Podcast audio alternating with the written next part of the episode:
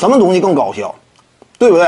像奥尼尔那种啊，低位攻坚呢，就算说当年没有联防的时代，他无外乎就是打出了 57% 左右的真实命中率。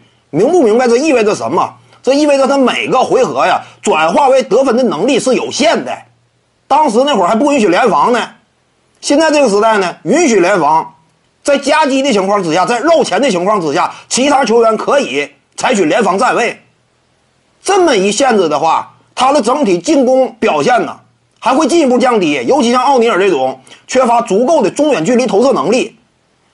你别以为他在这个时代就能予取予求，大量的联防夹击，你接球都费劲，一接球就夹击，你都容易丢球，哪那么容易打呀，对不对呢？像他这种类型缺乏远射威胁呀，场上进攻端呢，有的时候他的存在就会非常被动，对不对？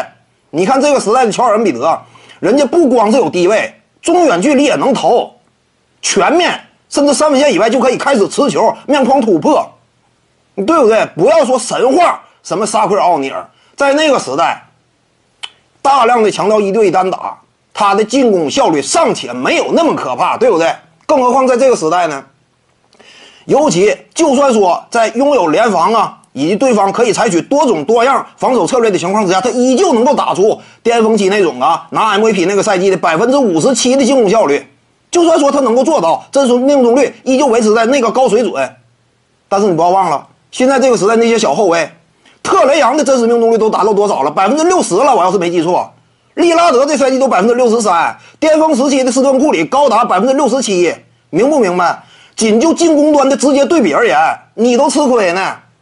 更何况因为这种巨量的吨位，导致呢防守端你几乎无法掩盖他的缺陷。你怎么掩盖？对方就挡拆之后就是吃你，你怎么掩盖？你非常不好掩盖吗？那你说一攻一守之间，对不对？为什么小球时代开启了？形势比人强，就是这个道理。时代的洪流不会因为某一位球员呢，你像这个沙奎尔奥尼尔这种而改变。各位观众要是有兴趣呢，可以搜索徐靖宇微信公众号，咱们一块儿聊体育，中南体育独到见解就是语说体育，欢迎各位光临指导。